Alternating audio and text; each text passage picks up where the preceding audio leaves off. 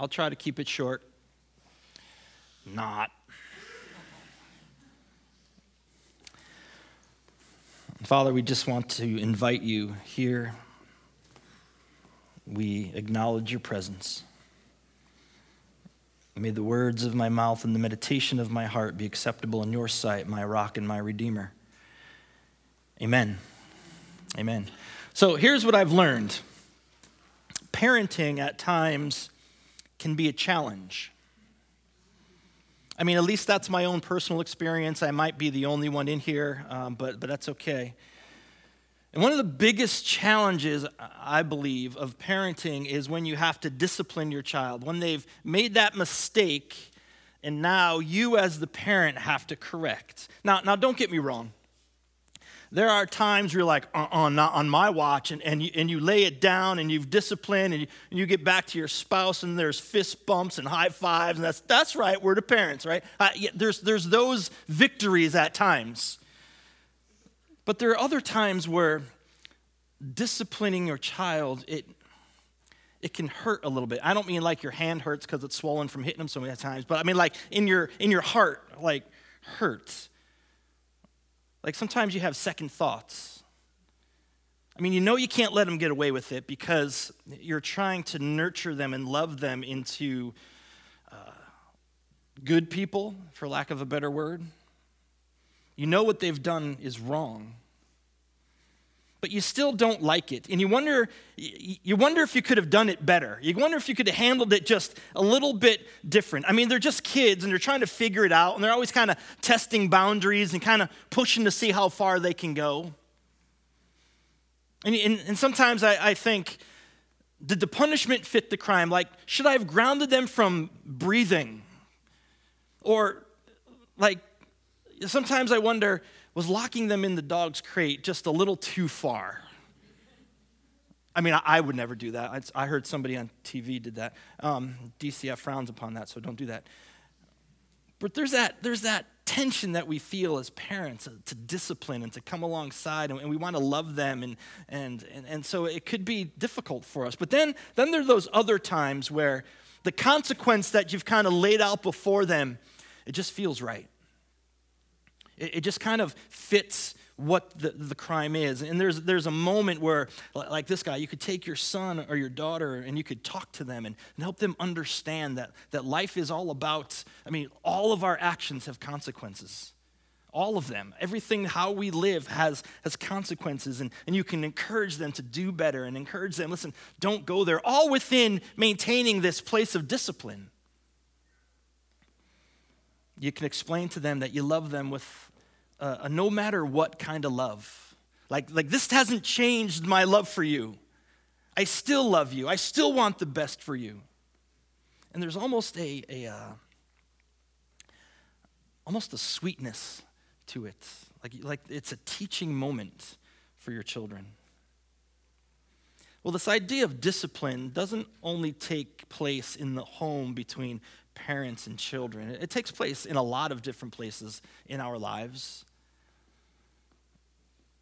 including among the people of God, among the community of the believers. And last week we looked at some very uh, difficult verses that the author, that the writer is conveying to the church. Very difficult verses. And he was speaking about people who have walked away from the faith uh, for, for whatever reason, that heard the truth, understood it, but walked away, and they've rejected Jesus, rejected the cross, They've rejected grace and mercy, and by doing so, they've rejected salvation. And he ends, he ends that whole passage with, with this one line that's it's one of those verses. It's a dreadful thing to fall into the hands of the living God. But now, the next section we're going to take a look at, he's taking his readers, because remember, his, he's, he's a pastor, he's at a pastor's heart and he's kind of figuratively taking them into his arms because he wants to encourage them. He wants to build them up. Isn't that what discipline is about? To build up our children. Sometimes, sometimes yes, it's, it's revenge. I, I get that. But, but most of the time, it's about building them up. And he wants them to understand that no matter what, keep on in your faith. No matter, no matter what life throws at you, no matter what things happen, don't give up. And he's going to encourage them in two different ways. First, he's going to bring them, and, and he wants them to remember about the past. He wants them to remember about a time in their life where God really showed up and got them through some stuff. And then he's going to encourage them to pay attention to that, bring that forward, and how to respond with what's happening today in, in their time, in their day. So let's, let's get right into this thing. Hebrews chapter 10. We'll start with verse 32. Remember those early days after you had received the light when you endured a great conflict full of suffering. Sometimes you were publicly exposed to insult and persecution. At other times, you stood side by side with those who were so treated. You suffered along with those in prison and joyfully accepted the confiscation of your property because you knew that you yourselves had a better and la- had better and lasting possessions. So he's just come out of this really hard text, these, these few verses where he's like, man, people who People who reject Jesus, they have nothing left. There is no more sacrifice for sin if you reject the one and only sacrifice. And now he's kind of speaking gently to them. He wants to build them up. And he's referring in chapter or uh, verse 32 about an event that happened probably about 15 years earlier. The Roman emperor, emperor Claudius was kicking Jews out of Rome. Now, one of the ancient historians wrote that there were riots in the Jewish quarter at the instigation of Christus. As a result, Claudius expelled the Jews from Rome. Now, most scholarship believe that this Christus guy is a reference to Jesus, a reference to Christ. And so something was happening that was causing riots, aggravating the Roman emperor, and he was expelling the Jews from Rome. You can read about it very briefly in Acts chapter 18. And what was happening was the Jewish Christians who were following Jesus were getting kicked out of the synagogue by the Jewish leaders. You're not, you're not paying attention to Jewish law. You're not paying attention to all of the things that we have traditionally took part in, so you can no longer be here. The Messiah hasn't come. This is what the establishment was saying. But the Jewish Christians were saying, no, no, Jesus, Jesus is the Messiah. And so they began to have riots, and the emperor would have none of it, and he started kicking people out. And so the author of Hebrews wants them to remember. Remember that time that things were really difficult. And, and in this original language, if you kind of get geeky on it and study that kind of stuff, uh, it, it has this, it paints this picture of like a, a contest, a sporting event. People just like, like two teams going at it. See, the church wasn't just rolling over and playing dead. The church was standing up for the faith that they have in Jesus. They would not just be pushed aside, but they took, they took a stand. And that's what faith does. Faith strengthens us in the face of adversity, in the face of, per, in the face of persecution, when, when it seems just incredibly stupid to stand up to what's happening. Faith goes, I will give you the strength. And that faith is in Christ and Christ alone. He gives us the strength. When things look grim, it's faith that strengthens us. And so this author is going, remember, remember, remember when. All throughout the scripture, God is, is calling his people to remember. I am the Lord your God who brought you out of the land of Egypt. Remember. I mean, if you read the story of the Exodus, that was just cool. God did some stuff for his people. Remember, God's going, remember the past because there's strength in remembering what God has done. We celebrated communion. We remember who Jesus is. We remember the work Jesus accomplished. He said, Do this in remembrance of me. And so there's something about remembering. There's great strength that comes from remembering the work and the deeds that God has done. Now, I'm not saying that we need to live in the past, but we could remember the past and be strengthened. So the author, the pastor that that's writing this letter to the Hebrews, he wants them to recall what they've gone through and how they remain strong. He's encouraged them to remember their own character of faith during a time of, of great suffering. Remember how you lived. Remember how you lived out loud this faith in Jesus. See, everyday life became difficult for them back then. They were pressured and squeezed not just by uh, the Roman Empire, not just by the Jewish leaders, but by everybody. All every day, whether it be in the marketplace, in the workplace, socially, in their community of faith, they were being pressured and squeezed about this, this Jesus character. And they were being kicked out of their community. They were being disrespected, they were being insulted, they were being belittled. Sometimes you were publicly exposed to insult and persecution. This wasn't kind of a, a behind the scenes persecution. This was right out in public for all people to see. Being res- uh, disrespected, being belittled, all for following Jesus. All for putting their faith in Him as Messiah. At other times, you stood side by side with those who were so treated. See, they wouldn't stand quietly while other brothers and sisters were being persecuted. They stood side by side with them and, and stood for the consequence of their faith. The picture that that, that, that a few uh, words pictures uh, paints is people standing side by side with their arms locked, standing with each other. We are willing to suffer with the brothers and the sisters, even if, our, even if we ourselves aren't being directly persecuted at this time. It wasn't just lip service that we stand with you, they physically did. And they would open themselves up to the same hardships that the others were suffering from. The church was not passive about this, they, they didn't keep quiet. They stood tall and strong for their faith.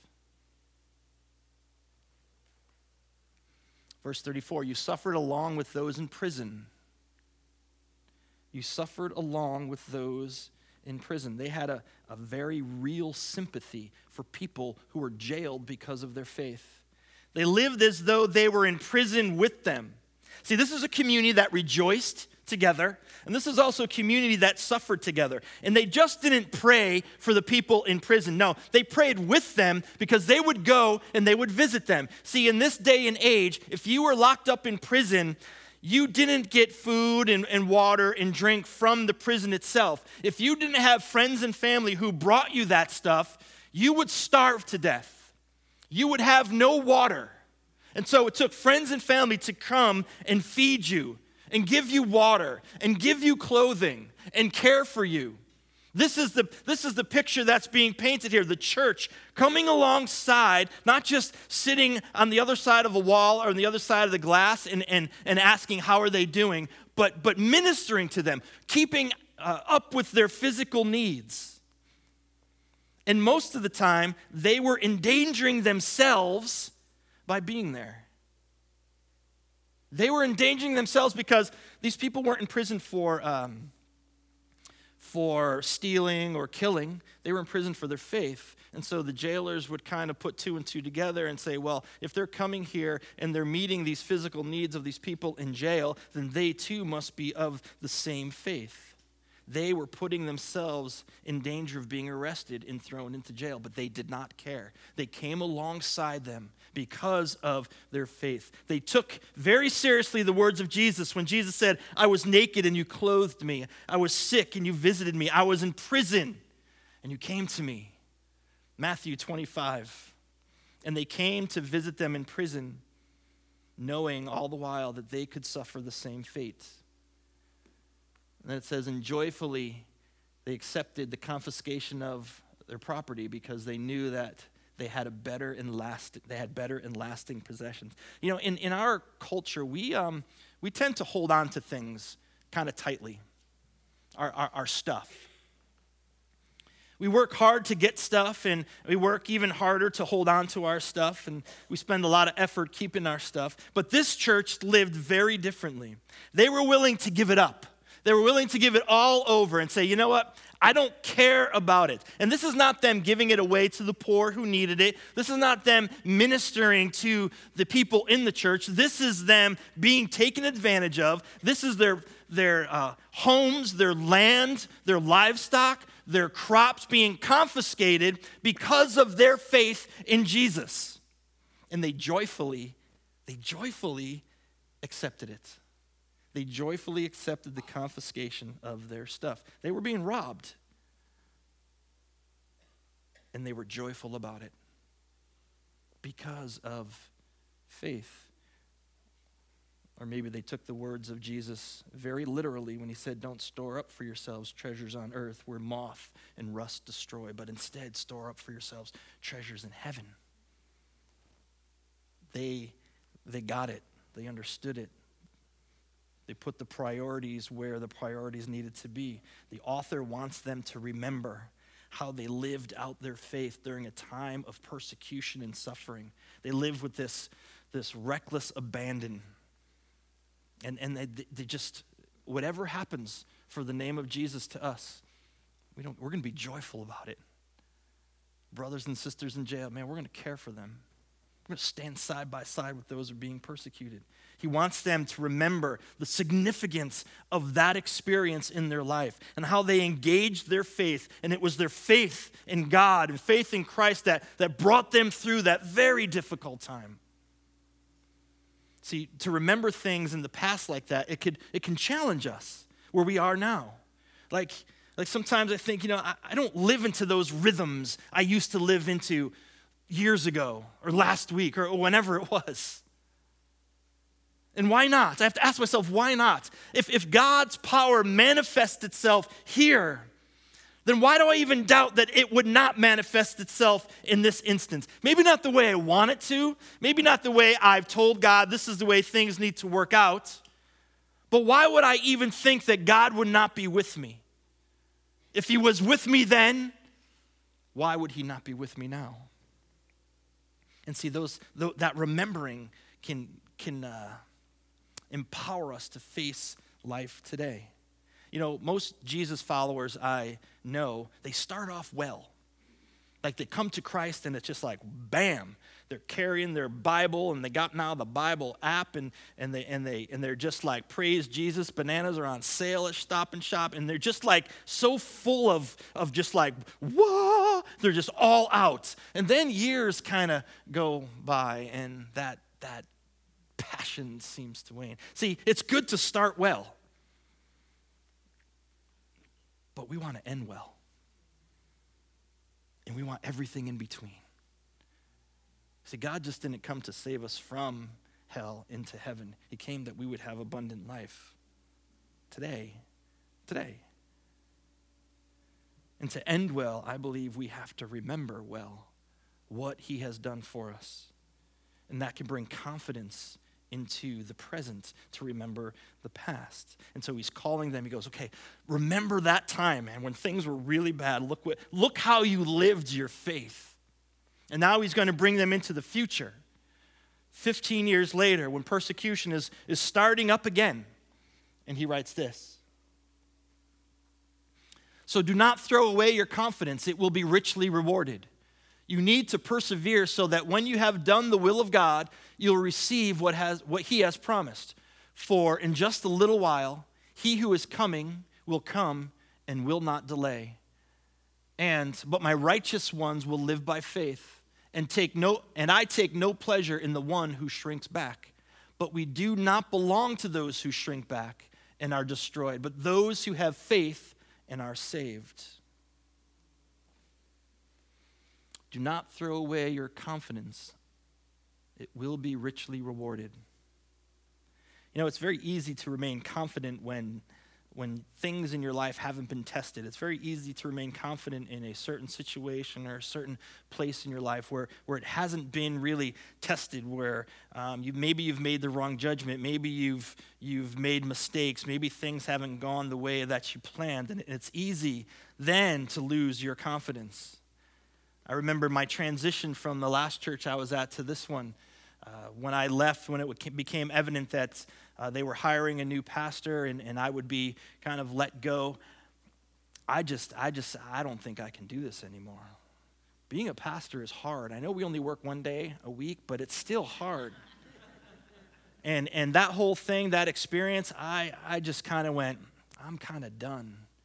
But then there's this adage, this old adage that gets thrown around a lot, and, it's, and, it's, and it goes like this You got to get back up on the horse. I mean, if you've fallen off, get right back up on the horse because that's the best way not to lose your confidence. That's the best way to keep you from falling into some self deprecating thoughts about yourself. You're not good enough, you can't do this. Get right back up on the horse, grab it by the reins, and try again. And so, this is what the author is getting at to the church. Don't throw away your confidence in God. Don't throw away this faith in Jesus just because things are getting difficult again. Remember how you used to live. Remember that experience that you had and that you just you didn't care what happened. You were living for Jesus. And see, and the best part of this confidence is it's not in my own ability, it's not in my know-how, it's not in my own strength. This is a confidence in God and God Himself, period. Confidence in God and in His power, in His command of this entire world, and all that happens in it. That's where we place our confidence. And when we get knocked down, when we get kicked to the ground, we can get right back up on the horse again because it is He who gives us the strength out of His glorious riches to come and to overcome. Christ won. I know you can watch the news and it doesn't feel that way, but I'm, I'm, I'm telling you what, Christ won. And because of that, we are victorious. The church has always been victorious. Yeah, we mess up. Yeah, we, we, we do stupid things. Mm-hmm. But the church will always be victorious because of the work of the cross and he wants, says, don't throw away your confidence. Uh, last week we looked at that one verse, uh, 10, chapter 10, verse 23. It said, hold unswervingly to the hope you confess. Why? Why? Because he who has promised is faithful. He who has promised is faithful. There is our confidence. There is our encouragement. There is our hope. Let's not throw that away. The church was encouraged not to do it then. I want to encourage us not to throw away the confidence that we have in our living God.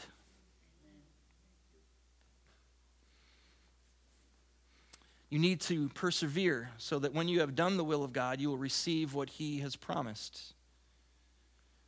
For in just a little while he who is coming will come and will not delay, and but my righteous my righteous one will live by faith. I take no pleasure in the one who shrinks back. Okay, I need to be very clear about something when he says, and I take no pleasure in the one that shrinks back. He's talking about those who have rejected Christ and not those who have wrestled in areas of faith, because we all have. But we do not belong to those who shrink back because we have faith because those who have faith are saved. Perseverance in our faith doesn't earn our salvation. Perseverance is, is evidence of our salvation. You know, back in my younger days when I was in high school, I, I was quite the distance runner, I must say. I was good. And uh, I used to run, you know, distance events, cross country, and yeah, that's right. I was, I was the captain of the cross country team. Oh, let me just say that also the track team, but I'm not bragging or anything like that, you know. And um, and so I used to do, you know, a lot of training, do a lot of races, and I remember one certain track meet. Um, I was, uh, you know, I was going to win, I guess they said, you know, because you kind of follow those things. Not bragging or anything. I'm just throwing it out there. And uh, so the, the, the gun goes off, and it's a, it's a 5K race, I think it was. I, I, remember it was like 11 or 12 laps around a 440 track. I know you people probably don't understand it because you might not be an athlete. But anyway, so, um, so it's, it's, it's, a, it's a long race. And the gun goes off, and this one dude, he's like, and he's gone. Now, I'm thinking to myself, wait a minute, I'm supposed to win this race. And uh, I can hear my coach yelling, Don't go, don't go, which he's saying, Don't follow him. And this kid is just running as fast as he can. And before we knew it, he had a half a lead on the entire pack that was kind of coming up behind him. But he started to slow down a little bit. And we just kind of kept right on going. And before we knew it, we had caught up to him. And before we knew that, we had passed him. See, he kind of petered out See, it was a race of endurance, it wasn't a sprint. Later on, we found out that he was trying to pull me out fast so the other guys can uh, beat me, but oh, nay, nay.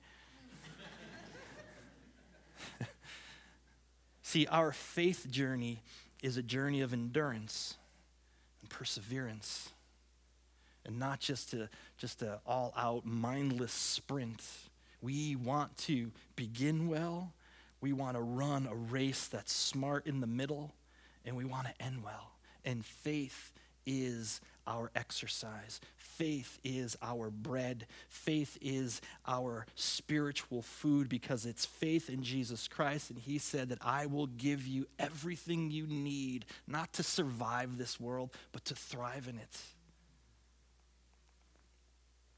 And so the key to enduring, the key to perseverance is engaging faith.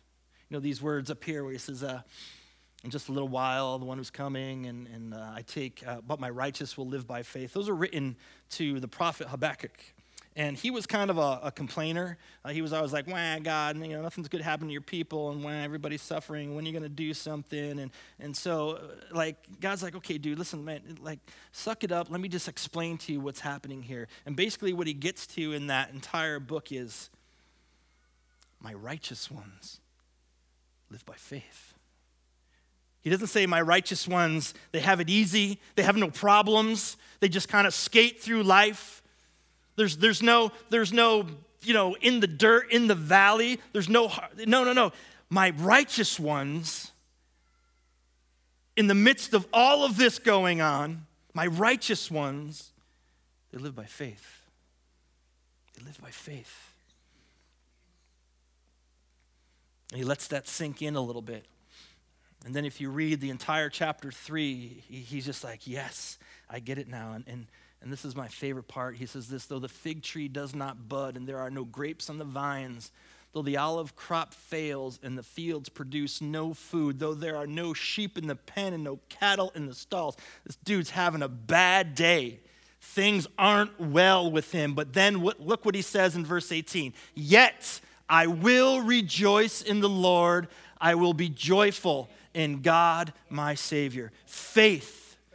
The righteous will live by faith. We will persevere by faith. We will endure by faith. And the righteous ones doesn't mean that you got it all together, you behave correctly, you follow all of the rules, you can just quote scripture, chapter and verse, you go to all the Bible studies, you're here early on Sunday and you're last one to leave. That's not righteous. Righteous is your faith in Jesus Christ. We are his righteousness because of the cross. The righteous will live by faith. The key to running this race is faith in Christ. The key to not being overcome and overburdened and, and just falling flat on our face and not being able to get up is faith. And see what the writer has done here, not here, over here, he has set up now for himself one of the most um, beautiful, detailed expositions of faith, chapter 11 of Hebrews. And we're going to spend some time in that chapter. Um, and we're just going to engage this idea that the righteous live by faith. The righteous live by faith. Father, thank you for the faith that you give us, the faith that we have. Thank you for the love that you've given us. You know, maybe there's, there's people here this morning that are really wrestling with faith. Like they just, they, they're lacking it in their heart. They're going through some stuff. You're going through some stuff. You know people who are going through some stuff. Hey, we know people who are going through some stuff. And it tests our faith. If you need prayer because you're in that place of just doubting, uncertainty, defeat, there's going to be people up here that are willing to pray for you. There's people over here that are willing to pray for you. If you don't want to get up in front, you can sit and find somebody to pray with you. Let a brother and a sister come alongside you and speak into your life. Speak words of faith, speak words of grace and mercy. Don't just run away because it's getting late. Do the work of God, do the work of faith. Come before Him. He will not, He will not cast away those with a humble heart that seek Him, that earnestly seek Him.